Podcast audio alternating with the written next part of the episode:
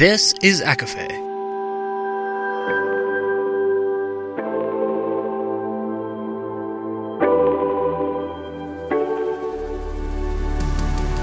Laura Marie and Jessica Marie proudly present A Court of Fandoms and Exploration, a podcast. Fair warning everything the hosts say is explicit, full of spoilers, and adult content and shall not be used against them. They have opinions. Let's try not to drag anyone for expressing themselves and just have fun for an hour. We all deserve it. This episode does not contain any spoilers, but does contain mentions of Doctor Who, Shatter Me, Euphoria, and Buffy. There's also discussions surrounding child trafficking. For full list, please see show notes.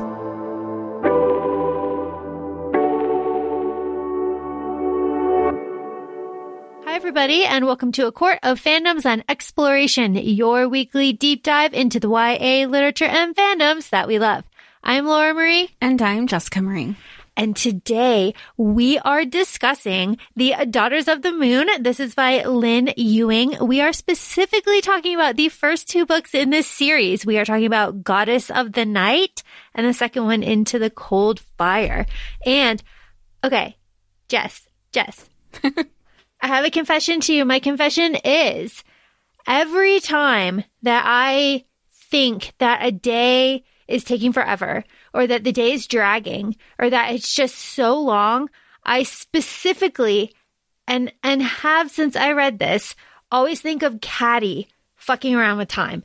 Every every time that I have said that to you in the back of my head, it's Catty fucking around with time and that's why the day is so long. It makes sense. Like, you know what's funny? And maybe it's because, like, you know, our background in fantasy and sci-fi and obviously mine isn't as you know in depth as your knowledge but even thinking about like doctor who and stuff every time something was brought up like i mean perfect example is like basically the first three chapters of goddess of uh goddess of the night where she's like i hear footsteps chasing me and then they go back in time and or like they time jump and they realize it's their own footsteps that are also ch- I, I was just like that makes so much sense. This is so fun. But like i was having those same thoughts too. And when like the day the days were dragging i go oh that's that's so interesting but now to know you're like fuck you Catty when that do- those days happen Okay, so I am very excited about this because I read these books when I was young. I won't say when, but when I was young, they were very impressionable on me. If you read this series, or even if you just read these first two, I think you need the first two to really get it. But if you read these first two, you will just be like, oh, well, I know everything about her because so much of myself is in these, these books and this whole series really, but it, it's just, it's very fun. Okay. So what are we talking about? Jess, what are we talking about? Uh, well, where, where do we want to start? Do we want to start with the characters or do we want to start with the amulets? Because just bouncing off of what you said, the second you're talking about the fashion and everything, I was like, I, I immediately thought of the crystal moon amulet that you were like, I want this for my birthday. And I was like, okay, that's one of your items. Like, you get to pick one item for your birthday and I have like full control of Laura's other presents. But I was like, just give me a link to like one of the things you want. And I was like, her whole fashion. I can't say if like your fashion sense came from this or like I, I don't know. I feel like you already had the sense, but it's so influenced, and I really you just can picture it so well from the colors to the glitter to the highlighters to the I mean even they were talking about like makeup with the blue mascara you do your lash extensions with the purple ones now too so I was just like Laura pulled straight on a book It's it's very influential. It just incredibly, incredibly. Oh my god! I, I just smile thinking about it. Um, if you do purchase these books, you can buy them on like thrift books and stuff. They are very fun to look at. Like the covers are fun. They're like small and the pictures are gorgeous. Uh, would recommend. We are going to go through the plot of these, but jumping off of Jess and the fashion and myself. Uh, these books came out in 2000. This is a beautiful snapshot of 2000 from the fashion to the uh, the casual lines about like computers.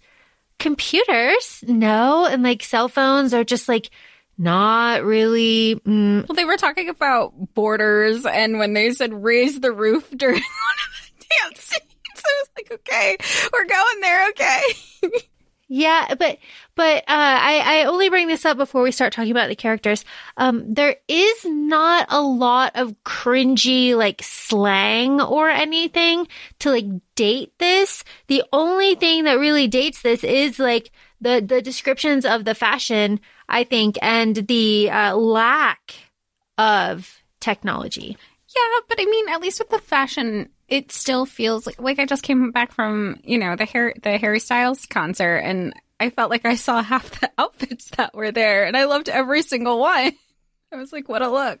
I mean, it's exactly what's what Urban Outfitters is selling right now too. It is, yeah, it is weirdly very trendy. It's very, very Y2K. Okay, so there are a lot of books in this series. Of course, we're covering the first two. Each book has a different main character, so you get a different POV. I love this. I find this very fun. I don't like being stuck in one character's POV all the time. And like here, just in these f- first two books, we get Vanessa and we get Serena. And then everybody that is the MC of their book is on the cover. So you can kind of like figure out who's who just from what we know. But just tell me about these characters. And I would just love to know your impressions of them too. All right, so doing a full character breakdown well not full but the gist of some of the main characters with the two books that we've read so far.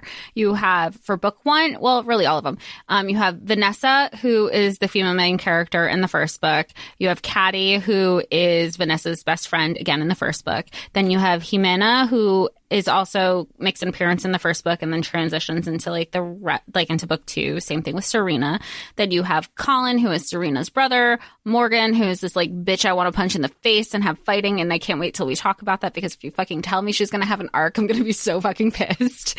and then there's Stanton, and then the followers. I use that in air quotes. The Atrix, Atrix, Atrox, Trox. Atrox. Okay, here here here's the thing with all of this.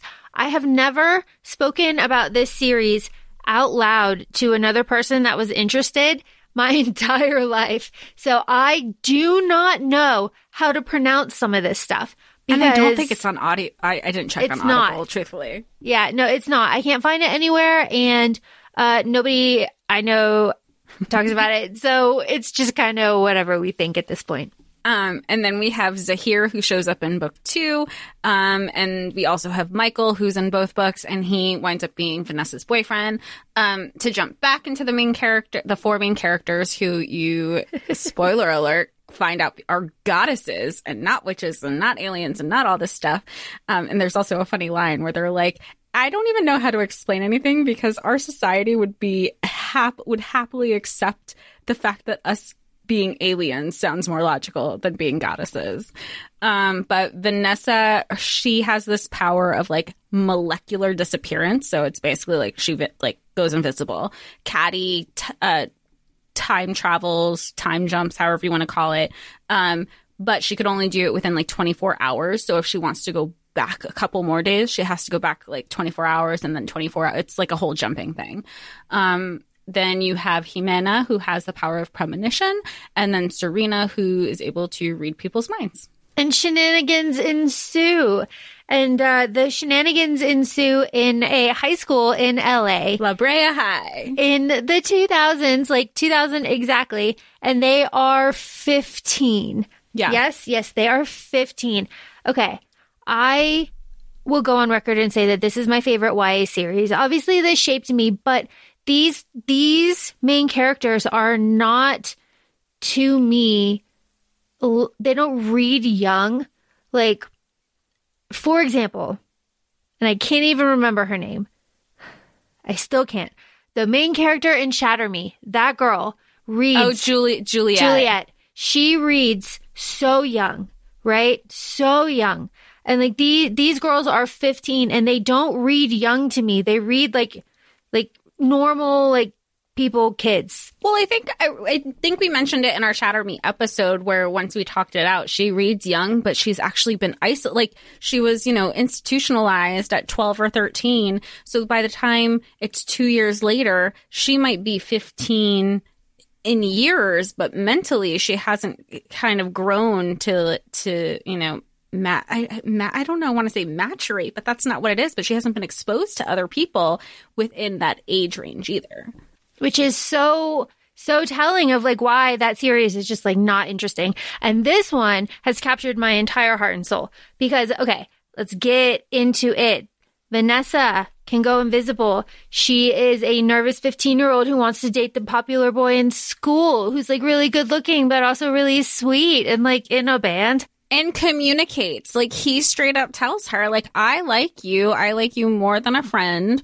If you don't want that with me, we can just be friends, but I want to be honest with where I'm at with my feelings for you. And then also apologizes when he was like, I fucked up. I had this whole other assumption and I couldn't tell you over the phone. I needed to tell you in person. Like this man, 15 years old, I would have dropped dead. And that is a great way to start this, Jess. Uh, this book series, and I'm saying series because I've read it all, but you can tell from these first two books, takes tropes and kind of like switches them a little bit, which is nice because like the men are communicating. Even the evil ones are communicating, right? everybody's talking. Everybody's talking. Everybody's plans are like, you know, okay, that's not a problem. Uh, the parents, like Vanessa's mom is like there. She's involved. She's probably the most involved parent because, I mean, Serena says, like, my dad's working like really weird hours. Catty's mom adopted her because she wants, like, I don't want the government to take you away from me. So, like, I'm going to protect you. And then Vanessa's, Vanessa's very much like, where were you? What time is it? The place closed at 12. It's 2 a.m. Like, up her ass, which I get. She's 15. and and that's how we start, right? So we start Vanessa is 15. She is leaving the the club. It was teen night. Teen night. It's teen night. Did you guys have teen night growing up?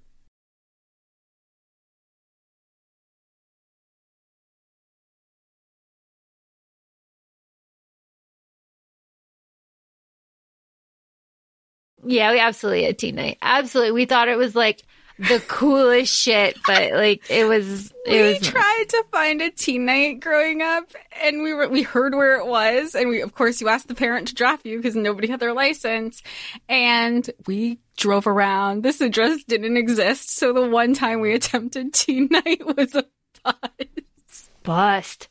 Bust. Yes, we did. We did have teen night. It was not like this.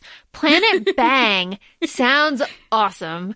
It I sounds don't know. like the bronze especially when do- michael yeah. starts playing It does exactly sound like the bronze from Buffy. I, I just love it. I love Planet Bang. Like the name is so stupid. It's just so fun.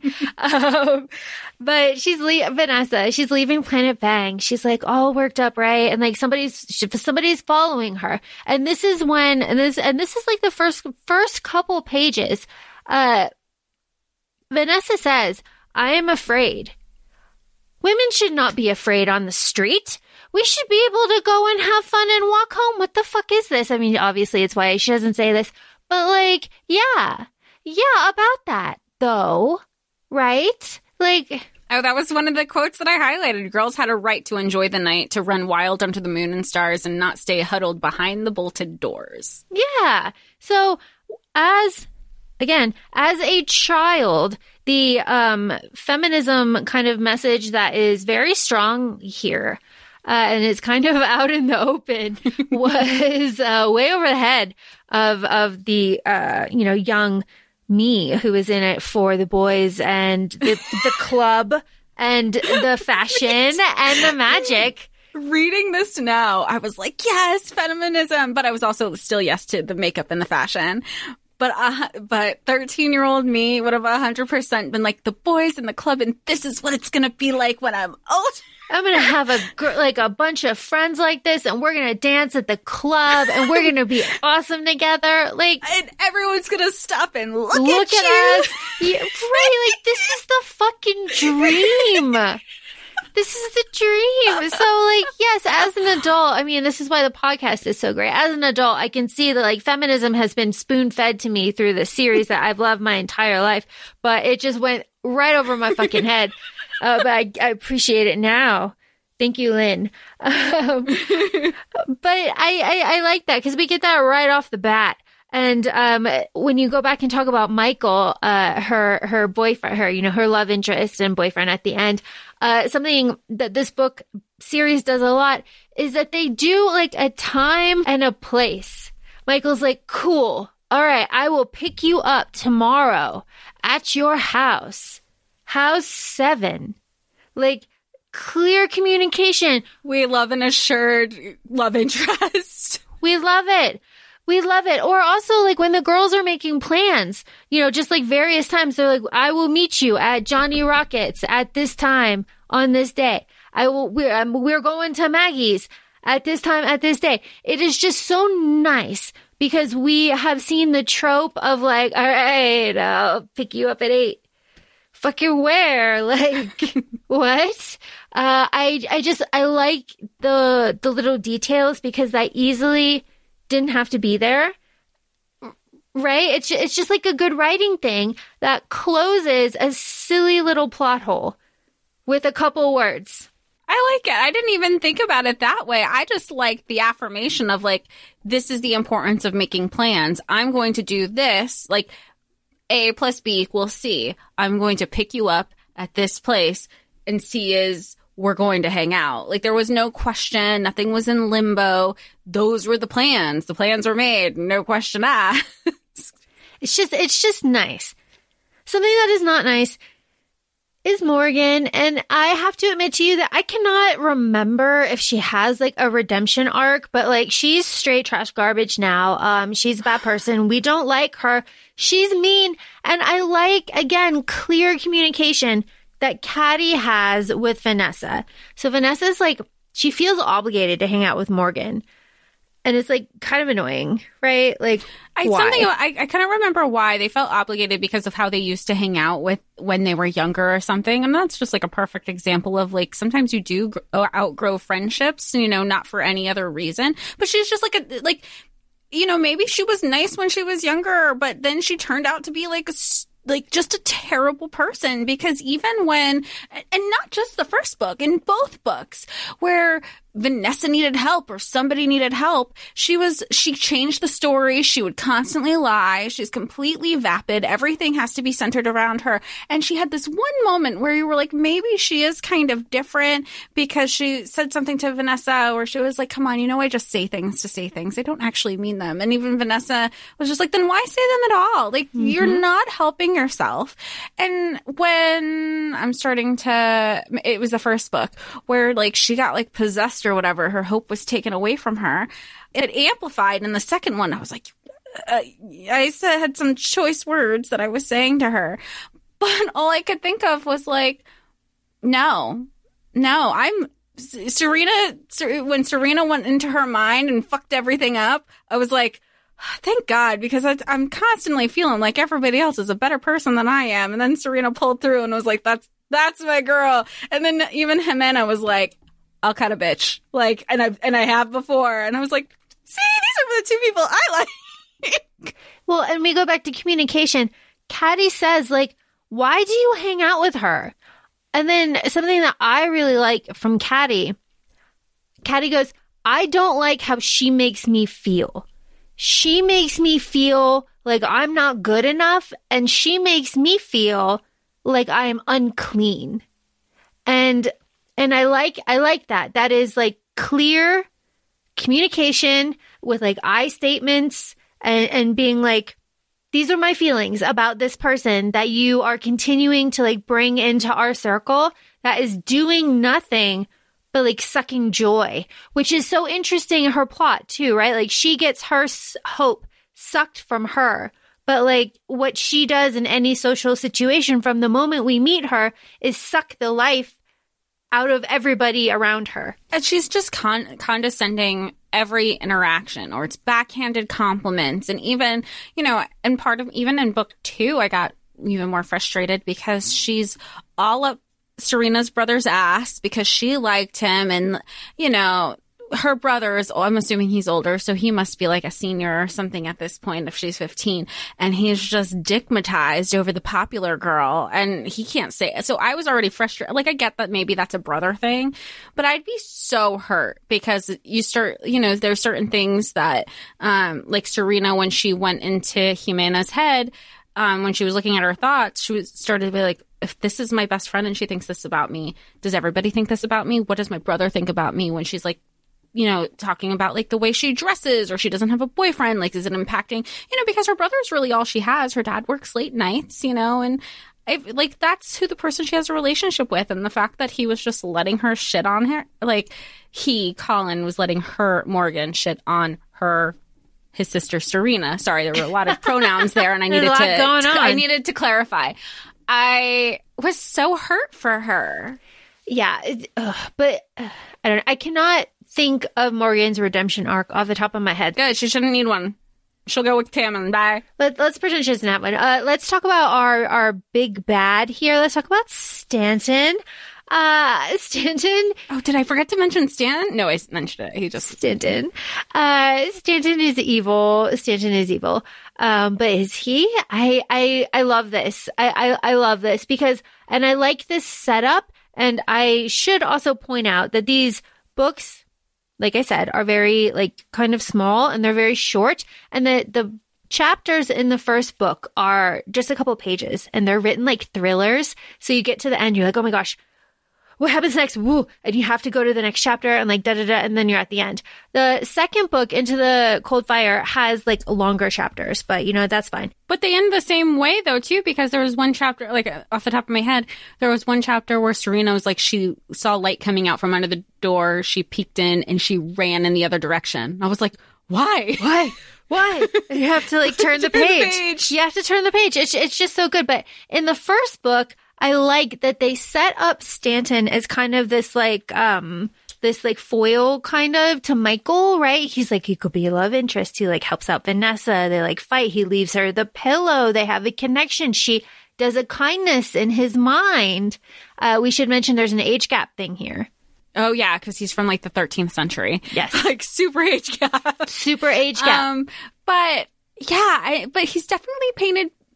It's still into the second book. I feel where I don't want. I don't know if I want to say allegiance, but he's definitely morally gray because you're like. Because Michael goes like Stanton rubs me the wrong way, like you know when people are just evil, and then you find more about him, and you think, oh, he is evil, and then he comes around for a hot second and you go oh maybe maybe he's not he's helping her he's helping her vanessa out and then he doesn't and you're just constantly back and forth i don't know where i'm at with him just yet but because in the back of my mind even if he is playing both sides of the fence i would be i would be where vanessa was at the end of the first book where she's like well how am i supposed to keep trusting you Well, totally fair. Totally fair. And that's going to lead me into the to the second book with Stanton. But I want I want to talk about the full circle kind of closure that we get in Goddess of the Night. So we start off with Vanessa being followed. We have lots of plot with her like meeting Serena and Jimena and kind of figuring out everybody's like powers. It's like this whole situation. Um because Catty goes missing. That is the most important part here, right? Like Catty Catty goes missing, and that is scary. Uh, because I, I remember when I was reading this, I was like, what what is gonna be like the thing, right? What is gonna be the thing? And then it was like, and that's and and the chapter ended. It was like, and that's the last time I saw Catty. And I was like, what? What? Next page. Yeah, next page. And then I didn't like the fact that they just kind of dismissed her. Like, oh, well, she's a runaway. Oh, she was mm-hmm. adopted. As if she wasn't adopted for like since she was six. So it wasn't like this new, like, Catty's mom was Catty's mom, especially for all intensive purposes. And it was just the dismissiveness of, well, that's runaway. So we're not going to try to look for this person. And why isn't, like, obviously, um, Vanessa knew the truth. She knew she was like, she got lost time jumping. I know it's something. She got stuck. I kept telling her to be careful and she wasn't careful. Um, and I mean, we know that that wasn't the case. She was kidnapped. kidnapped. But like the fact that it was a runaway was the first thought and not like sex trafficking. I, I was like, why isn't anybody looking for this child? this child, she's 15, this child. And you're right. Everyone's like, oh, Catty, Catty and her mom. That's just so like hers. And Vanessa's the only one that's like, no, like, let's go look, let's go look. And I do like that as soon as Vanessa's mom fi- like finds out, right? She's like, oh, well, let's go look for her. Let's go look for her right now. Like, why aren't we looking? I, I did appreciate that about Vanessa's mom. I was also really um, surprised at the same time because you hear her mom constantly talking shit about Catty. Like, oh, Catty's this way. She's a bad influence. I don't like her mother. And then she, but she also went into mama's you know, she's like, if she was, if she wasn't happy at home, you know, she could have stayed here. Mm-hmm. Like, I think her mom probably just has this different perception of like the environment that Catty needs, you know, and Catty's like, I really don't give a fuck. Like, it has nothing to do about the environment. Like, yeah, like, no. I have this awesome gift. I'll go back and change my grades and like deuces. I'm going to keep practicing because I don't know what this is, but it sure sounds fun. And I, I really enjoy that because, um, Catty says, like, Vanessa, you gotta fucking practice. It's a muscle. Don't be afraid of this. Practice your mat, like your your gift or whatever. Um, and and Catty uses hers all the time. And and I like the description of how Catty uses it. Like her pupils dilate, the her watch hand goes, and the description of the tunnel and how they fall. I like the description of Vanessa's gifts too. Uh, just in um, this first book of where her molecules start to go, like I it's like like silly and cheesy, but I appreciate that. That's like little details that you you know don't need, but make it just a little bit more real. Um, but when Catty goes missing and Vanessa goes, and like the, there's like that whole kidnapping situation, that's scary. And then when Morgan is there, I'm bringing this back, and and Morgan is there, and she's like soul sucked and stuff, like. ugh, it, it, it's it's frustrating to me because like you never it's like what do you do? You, you can't leave her right? Like she's so mean but like you can't leave her. Obviously there's like a problem. But then it's like ugh, i don't know. That that whole situation I, I hate that whole i hate that whole situation. But the full circle moment that I really love here is that Vanessa in the very beginning pulls up a flamingo lawn, like a lawn flamingo, and she's like, she's holding it with her down like Melrose, right? She's like carrying it with her. Uh, the description is like she had it like a javelin, right? She's ready. Uh, and then at the end of this book, she goes and she buys a flamingo and she like puts it back on the lawn. I was like, she was like, I had something to do. And I was like, oh, it's going to be like some big, like dramatic thing. Like she's, she's like embracing her power. And I was like, no, she bought a lawn from okay. But she's 15 but, but, yeah exactly. I think that's what it, it kind of grounds it to remember. And at mm-hmm. the end of the mm-hmm. day she's just like your typical 15 year old like that's what i feel the message not the whole message but you know just to drive home the point that they're in high school. They're minors who are essentially saving the world from evil. And like not even just like they were like evil like Satan. They were like, no, evil like the person who convinced Satan to like go to his demise or what you know yeah it's like the first evil yeah. yeah. the first evil for like lucifer to become the fallen angel to commit all that stuff which like obviously with our knowledge with supernatural and like all the background and like you know sabrina the chilling adventures of sabrina i'm like lucifer's just misunderstood It's like, oh, but no, but no, he's so evil like, this is, here. This is a different, yeah. I was like, this, this is, is, a different, different Lucifer evil. this is different. Oh my goodness. This is, oh, this is so different. Um, okay. So there, there's kidnapping and Stanton at all evil tries to do the blackmail, meet and switch evil battle thing. And they go to the warehouse and they have like a little battle. Um, but Vanessa gets all dressed up. Like, I love, again, little details. I love that her mom is a fashion designer. I love that she's a little bit uncomfortable that her mom is so trendy that people make fun of her for that. I like that she goes into her mom's like, like studio, studio yeah. and, and just like, starts taking things off the rack. Like, yeah, yeah, yeah. I like that her color is blue and she does like all of the blue. I like the picture on the thing.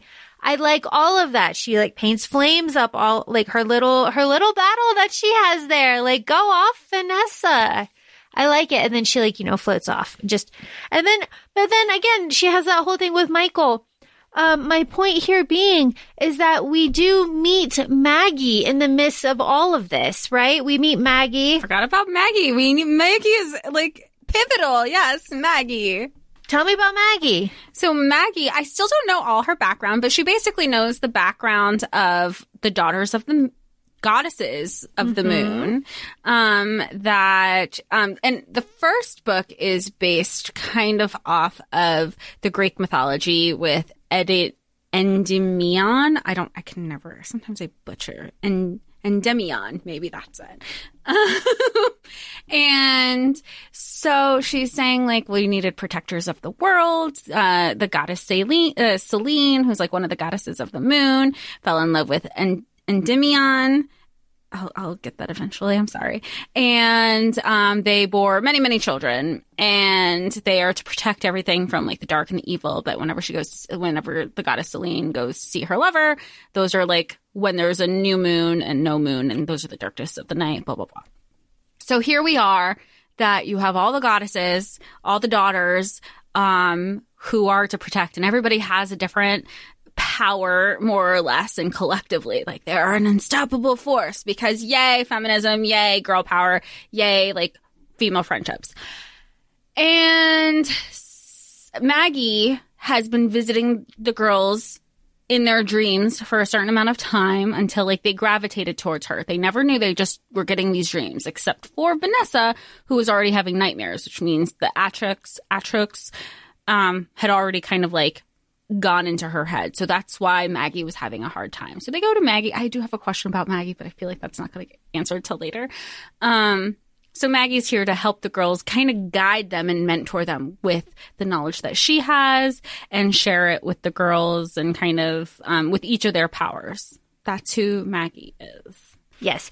And Maggie tells tells the girls the most important kind of thing I think uh, so far is that uh, they are 15 now. All of these girls they have a choice at 17. I thought this was really interesting. Like it's only it's only a little bit of time. Like it is not a lot of time.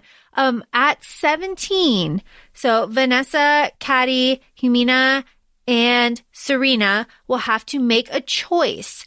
They can either keep, keep their like powers or whatever, but like go off into like some unknown nothingness thing situation, or they can lose their powers, lose their memories, and remain as a mortal girl on Earth. Unbothered. What would you pick? I, I don't know. I, I, I don't know. I don't know. I've been meaning to ask you that since I started reading. Probably, probably just to keep my powers because, and, and like go off into nothingness because like, because they even say it was almost like your human form would kind of like you would die, quote unquote, essentially on like the human realm, the earth realm. yeah, but you like, but whatever happens next happens. yeah. So that's a guarantee, you know, Yeah. something. At least that's something. That's a guarantee. Uh, you know, human life is is what it is.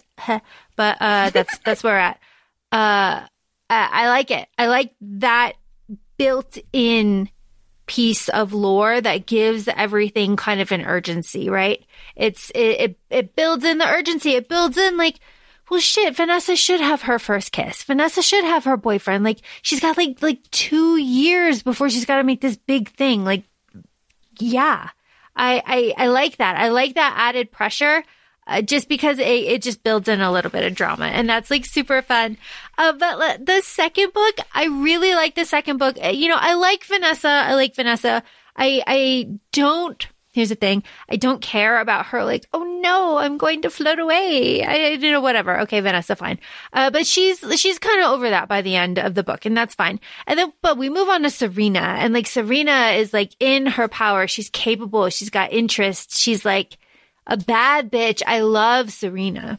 I like Serena a lot. I like her more than Vanessa. Not to like no hate to Vanessa, but like I I feel like I just I don't not just necessarily you don't have to you know obviously you don't have to relate to a character to love a character, but she knew who she was. She made no apologies for she, you know, whenever Morgan would be like, "You're the queen of bizarre," and then her brother would say, "Like, you know, the kids at school are calling you queen." They go to the same school. No, Yeah. they no, and that's why she goes, "No, they don't." Morgan is, and she's like Mm-hmm. fucking with your head because she's sucking your dick. Like, I kind of like. I really just don't. I just I hate that Morgan is putting a strain strain on Serena's relationship with her brother. But I'll tell you what's not putting a strain on the relationship, Jimena, because right off the page I was like, that is a that is a best friend falling for your best friend's boyfriend or brother situation if I ever read one. And you knew it. You knew it. And then I love that it gets kind of confirmed later on. It was like, yes.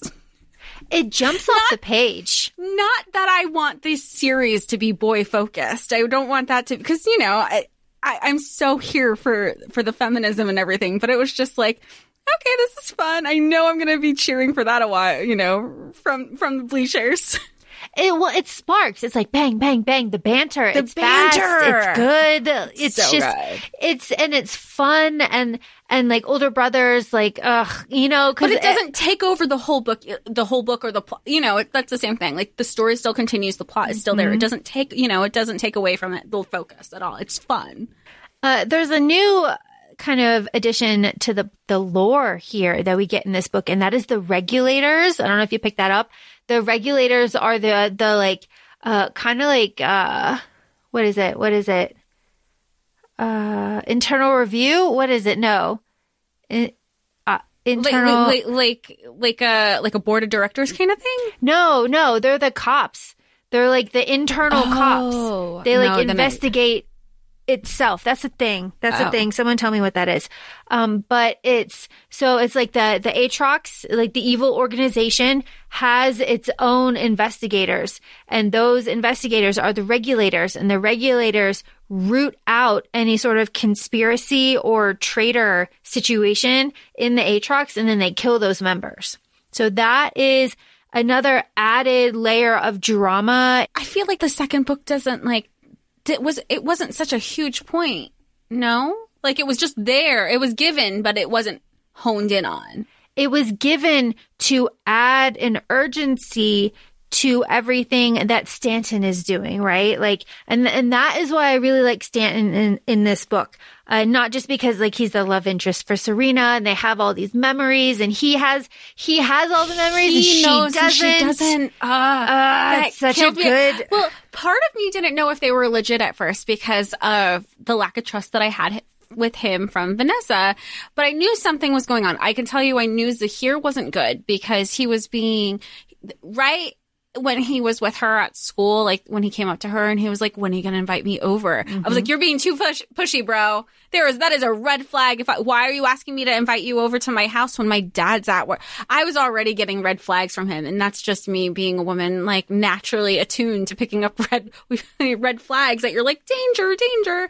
Um, so I was like, I don't trust him. And then he was wearing he was wearing a black turtleneck with a leather jacket in L.A. Are you kidding me? No, like it was not December. I can tell you that much. And who's wearing a turtleneck in L.A.? Yeah, Unless no. it's just a turtleneck. I just had like a lot of, you know, like you know when people when people talk about like criminals and they're like, "Why are you wearing gloves in August?" I was like, "Oh, red flag." he also never answers any of her questions. Every time she asks him a direct question, he just kind of like brushes it off and redirects. And that's like, mm, that's villain material. I've learned that. And I want you to come alone. I don't want to be with your Yeah. friends. Everything. I was like, oh man. And she's, but she's also because he's kind of. You find out that he's also erasing her memories and ta- or like suppressing them in other areas. There was even the t- the point where she was having him hold her amulet, and she actively knew. She's like, Stanton's getting further and further back in my head. I can't remember it. Or there was another line Jimena said. She was like, "You were so excited about it. What do you?" And she was, uh, you know, there was one line where she goes, uh, "Oh, you know, did did did you do anything to Morgan again?" And she's like, "Again? I never even did it the first time." Like, oh, she doesn't remember. And it's just like it just kind of compounds onto everything with Zahir like proving that he keeps taking her memory but when I first heard it, I just had doubts with Stanton because I was like, you've already lied. Like, how do we know this isn't another lie? Which is, she knows also. So it's just how he was picking and choosing which memories to kind of suppress was very interesting. But she was doing the same to other people too. Yeah, like they were all doing doing the thing to each other. It, it was just it was just a lot going on there. Uh, but I do like it. Okay, so what does Serena do? Serena's out and her brother is surfing and that's boring sometimes. So she wanders away like but there was like a whole situation there. Um and she sees the immortality ceremony because Serena is the like chosen, right? So she can see the ceremony, she can touch the fire. Uh it's not going to like hurt her or or whatever.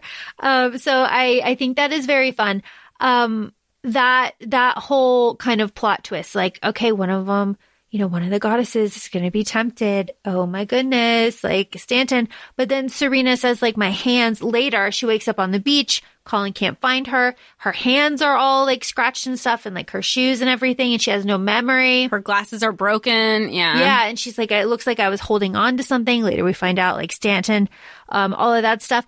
Um, I have a note here and it says new lashes. Uh, the girls going lash shopping was so much fun for me. Uh, I, I just was giggling. I was just giggling so hard. And they were like, yeah, get these. You're going to look amazing. They're like red. They're like crazy, like super fun lashes. And then like bat your, uh, like then they were going to like one of the school dances or like the bron or the bronze planet, planet bang, planet bang. Um, just like flutter your la- lashes when you look over. I just, I loved it. So they're so much fun. Oh my gosh, it's so much fun. Um, so then, then, uh, just like loose plot, loose plot, loose plot. Uh, there's the concert with Michael's band, right? And Vanessa gets all jealous. That, okay. Vanessa being jealous about that is so relatable to like be 15. These girls are like whipping their tits out to have your boyfriend like sign them and he's like six, like 17 max. Like, I, I totally understand. And then he's like, you're so cool. You're not jealous. And she's like, yeah. Catty's laughing.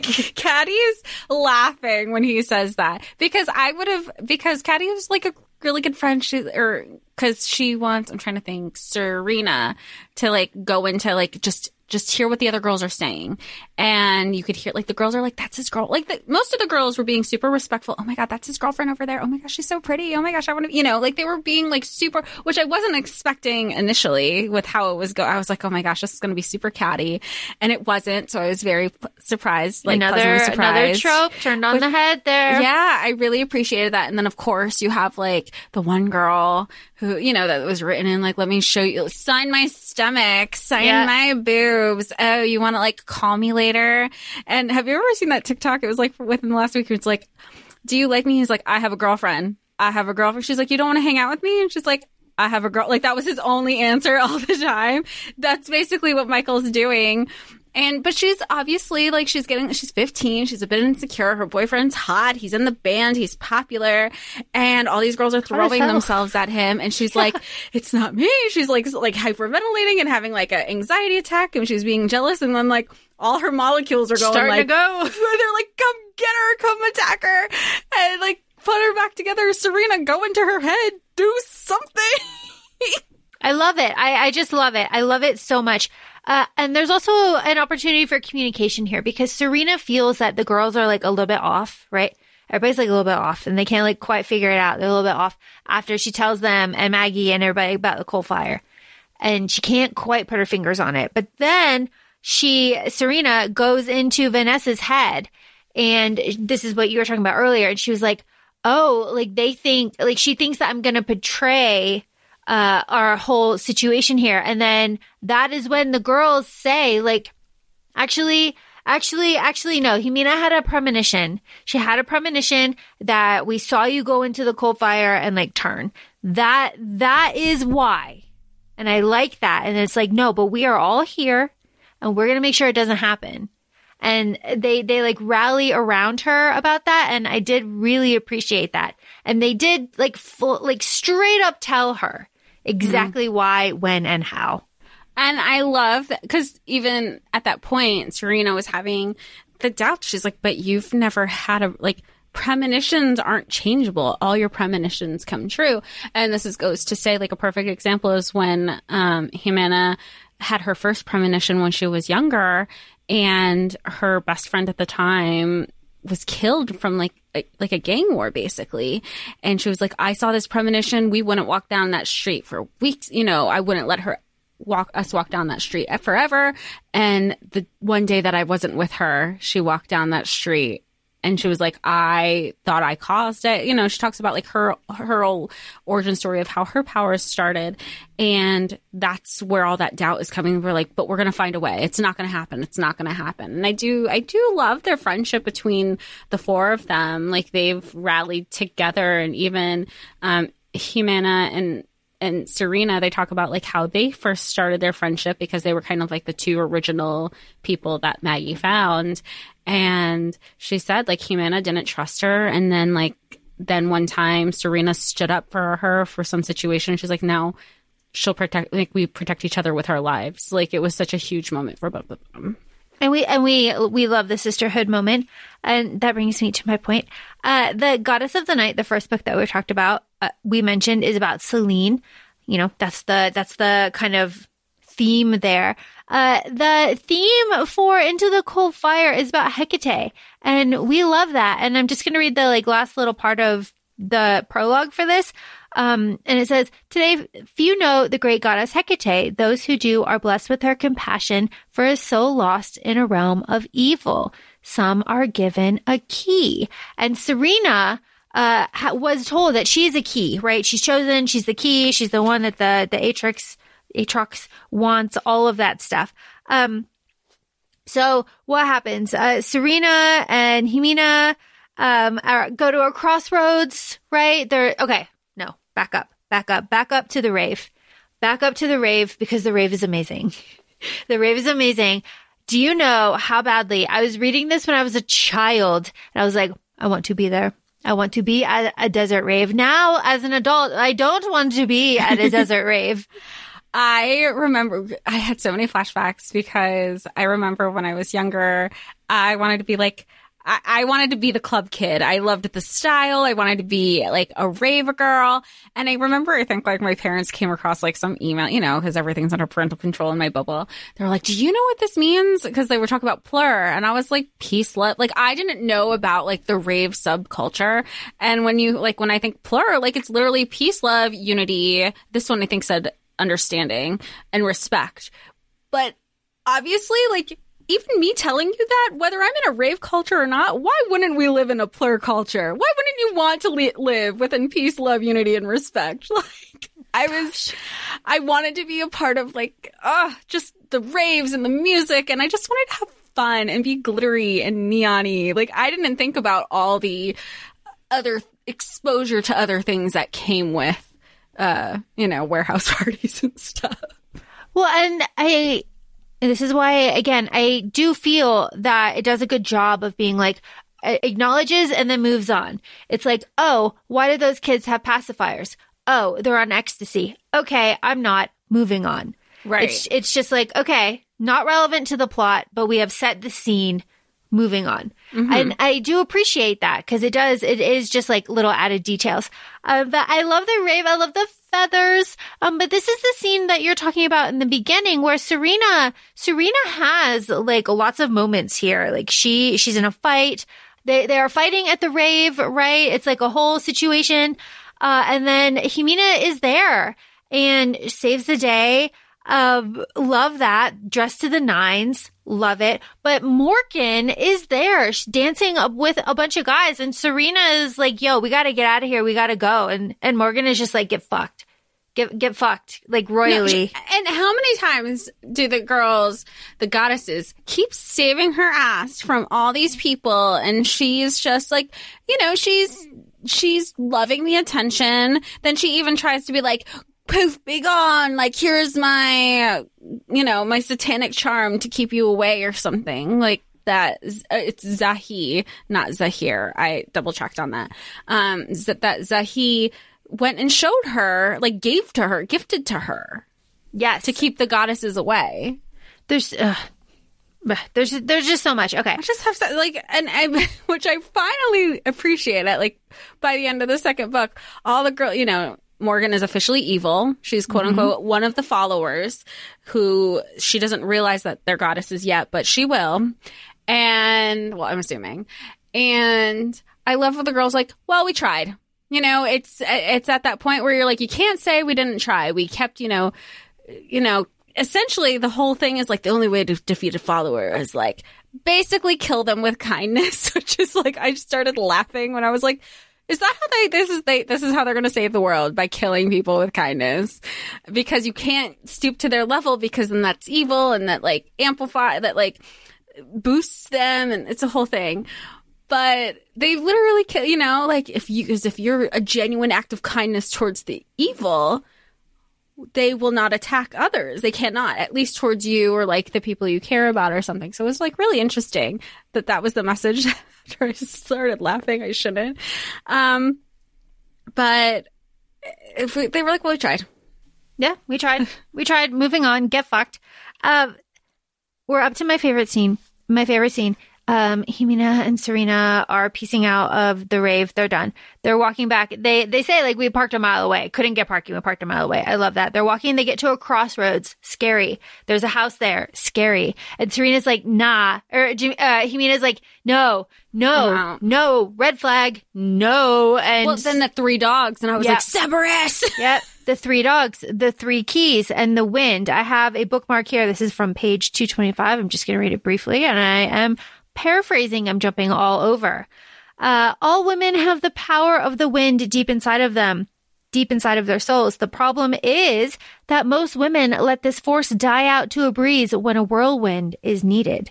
When her forces are gathered and focused, she can do anything. It is when the force is scattered that she fails. And I love that. That is a message here, right? When she is scattered, she fails, but she's a force. When she's together, we love. Uh, and we have to assume that that is Hecate. Uh, but I love that part because again, uh, Serena's in there alone because Jimena's like, nah, I'm getting the car. Fuck this. I love her. No. She knows. She knows. She's like, I'm on, I'm not going to be like, oh, let me check what that noise is. No. Yeah, let me go She's in that I house. love her. I love her. Yeah. I love her. Um, but to to piggyback off of what you said with the continued like strong quotes of feminism, because I want to circle back to Hecate in a second.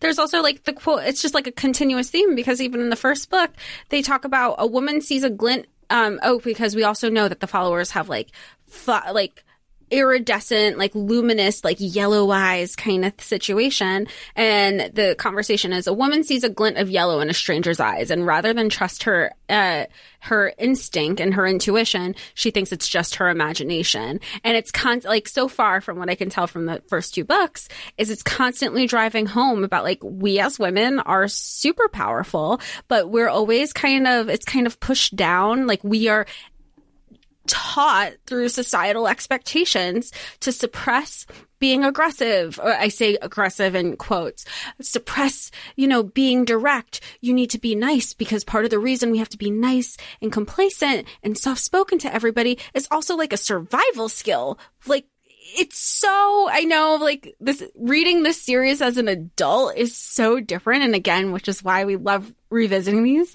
Um but I was just it, I was just wow. You know, the message is is blatantly there, but when you're 13 and you see shiny things and like pretty objects and pretty boys, sometimes, you know, just pretty people in general, you're like, hmm, okay.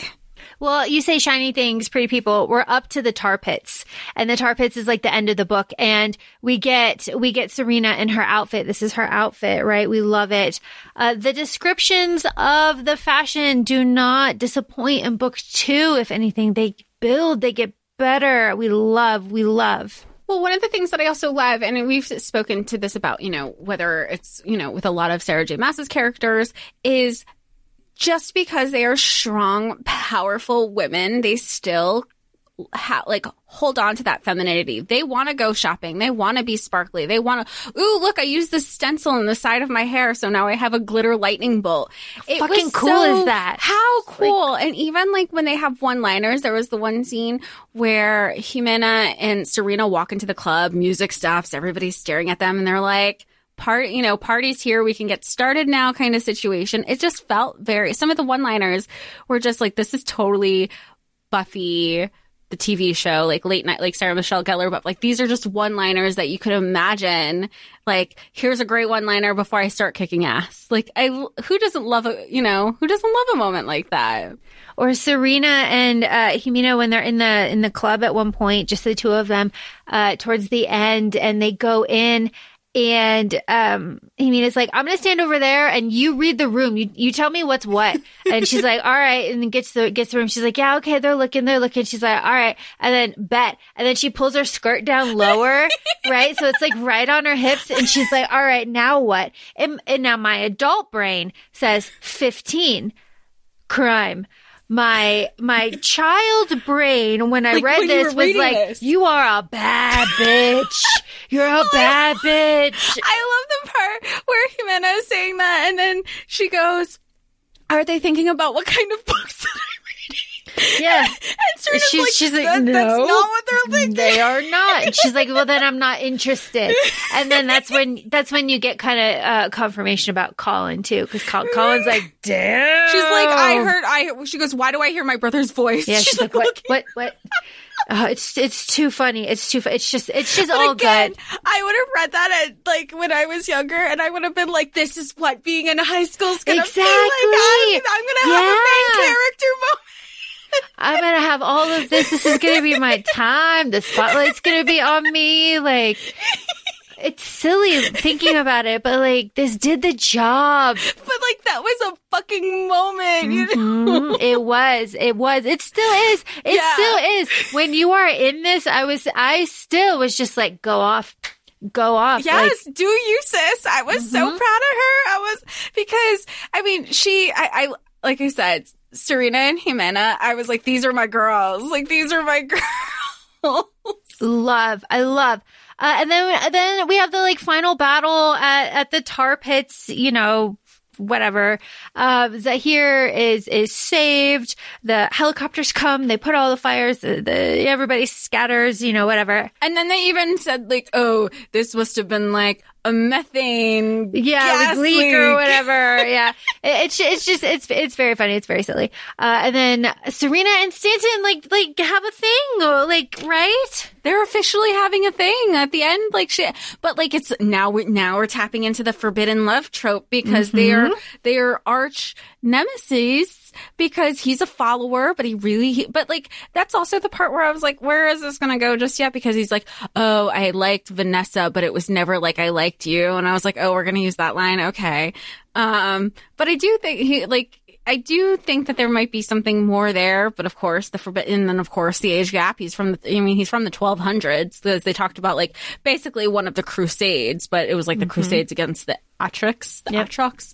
Um, so what are they gonna do now? Who knows? they Like, like drive off together. yeah, Pacific Coast Highway. What a scene! Yeah, what a scene! They drive off together. Um, I'm I'm circling back because I like Stanton because Stanton um, plays the politics and he communicates these politics to Serena. So he not only communicates to Serena that uh, one, you're in danger. Two, this is the specific person that you are in danger of, and this is specifically what he is doing to you. Like all of that. I mean, very clear. Uh, and then Stanton says, like, you don't remember this because of this. That's fine, right? That's fine. Like, that th- this is all fine. I, I will do this again. Like, we will, we will do all of this again. And he does though. He Yeah. he's like, "Do you remember?" And she's like, "What are you talking about?" She's like, "A fucking course. Of course you don't course. remember." Like, Here's your sandals. Like, here's all of your shit that you left. Like, here's everything. Like, he proves it. Um, but the thing that I like a lot about Stanton is like, look, I'm going to play the politics here. The Atrox appreciates and understands competition within its ranks, right? So, like, if I take out Zahir, if I take him out, the Atrox will understand that and the regulators will not come after me because that's competition within the ranks. But I cannot just like run away with you and, and like leave this situation like unattended because then that is desertion and that is suspicious, right? That yeah, so he's like we had to be say like we're better separate. That you know sometimes it's like we're better together. Like this is like for our safety, we need to split up. We can't. He's like you have to hone in on your powers.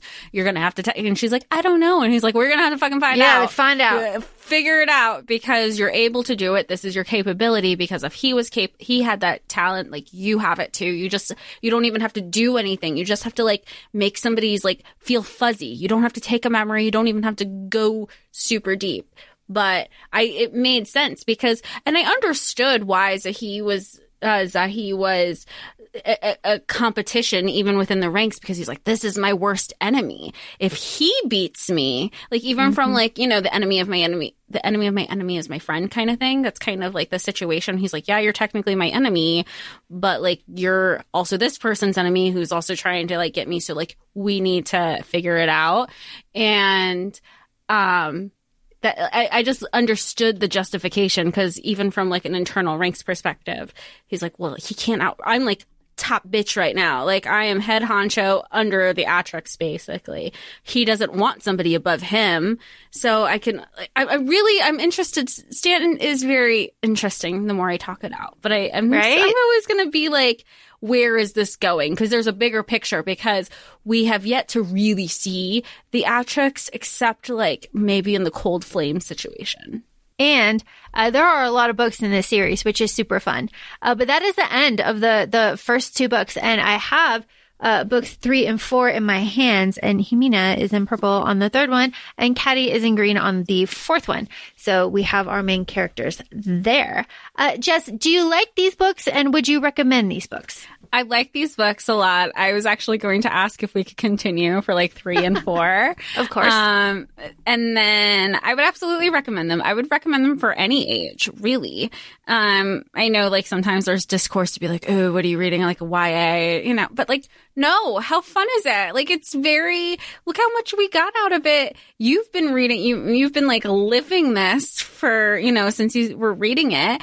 I, this is obviously a first time read for me. And I was like, I could not put it down. Like I've, and they're, and they're really, you know, they're easy. They're easy reads, and I say that in the sense that they're un, they're both under 300 pages. So if you are feeling like you want a palate cleanser, but you don't necessarily need, like, you know, everybody has a different type of palate cleanser. But if you're still looking to like want to stay in the fantasy realm kind of situation, but nothing super heavy or super world building, this is totally up. That like I would say this is totally up somebody's alley, or it's like it gets you to think. It's you're like, ooh, this is fun. I mean, granted, we had some, you know, sci-fi fantasy background, like with the whole time jumping thing. I was like, this makes absolute sense. You know, I mean, I, I think I can't think of the title name, but like now I'm thinking of like the April 2022 or April 2020 episode of uh Doctor Who when they're at the lake and it's Oh, river. yes, Yes. Like that's exactly what I'm thinking about, like when this stuff was happening too.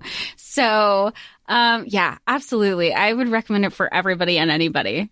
Yeah, super fun, accessible, uh, easy reads, great palate cleanser. It's YA. There is no spice here. Like none. Just like right off the bat, like none. These are 15 year old children. The spice that you're getting is like really the same emotions I feel like when you were, you know, in those ages and you're like thinking about your first kiss or Yes. like just the excitement that comes with like a crush. So it's like really light. It's lighthearted.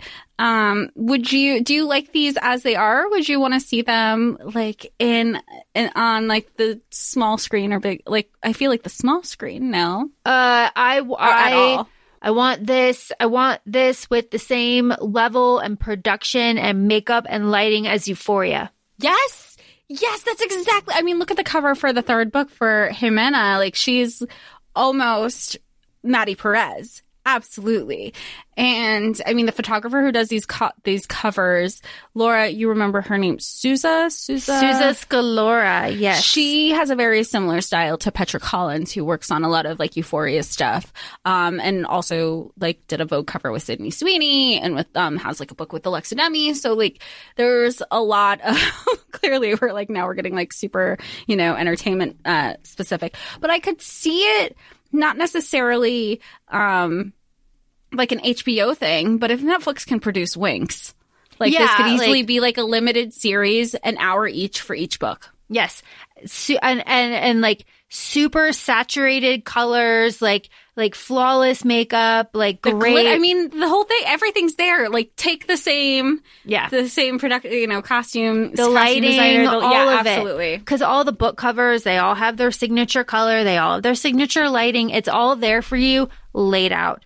Uh, The the the chapters, I mean, yeah. like all of it. Silver platter, like it is literally just like, here you go, do something with it. These have been out for 22 years and nobody's done shit with them. And it's just like, hello, Yeah, please. Especially now with the the Y2K like resurgence and everything. Yeah, by the time and like now it just feels like now that we're talking it out, by the time it goes, you know, to script and production and post production, all that stuff, now it's now you're too you're too late. It's like some things with like social media trends where you know corporations get on like, oh, look at this reel, and you're like, okay, well that was great like three weeks ago. Nobody cares now. Bye. That's fine. Update it. Update it. It's fine. I live in a Y2K like aesthetic. I still think it's so fun. I don't care. I- You could still catch me watching that stuff. I'm trying to like fan cast and I, I just can't. I don't I don't know the uh, the stars that would be able to pull these off, but uh, I just don't have the the knowledge of the of the young ones anymore. But uh, yes, it's all it's all there. Especially especially this is this is the thing. Like especially because I'm hoping that Weetzie is successful because that is set in the same vibe, right?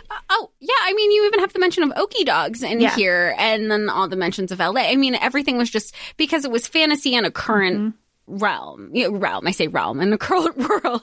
And Yeah. that's exactly what Weetzie was too. It was like everything, like all this fantastical, whimsical things in what was then current day LA. And that's very much what this is too, between like Hollywood and Vine. And then they were going over to like, you know, by the El Cap. And it's just really interesting and super fun when they were like, I, at one point I was like, they're totally, they might, or the Hollywood Bowl, you know, like sneaking in and watch. I, it was just, it was very LA, um, in a fun way, not in like a disparaging way or anything. So it could be. So this is my hope. This is my hope. My hope is that Weetzie does well, and Weetzie gets people in like a nostalgic kind of LA vibe, and then Percy Jackson does well, so people are into a YA resurgence. Look what we could do with the series, kind of thing. And then, uh, then people are like, well, what kind of YA series with a positive feminist message could we get? that could like hello it's right here so this is this is the trend that i'm hoping to see and if it does happen then you heard it here first um but this is what i'm hoping I love it. So thanks for joining us on this journey. And how, while we also continue to do this journey, please feel free to follow us at ACOFAE Podcast on Instagram. We're also both on TikTok, ACOFAE Laura and ACOFAE Jessica. And if you feel ever so kind to write a positive five star review on whatever listening platforms you listen to us on, that would be greatly appreciated. Thanks so much. And we'll talk to y'all soon. Bye. bye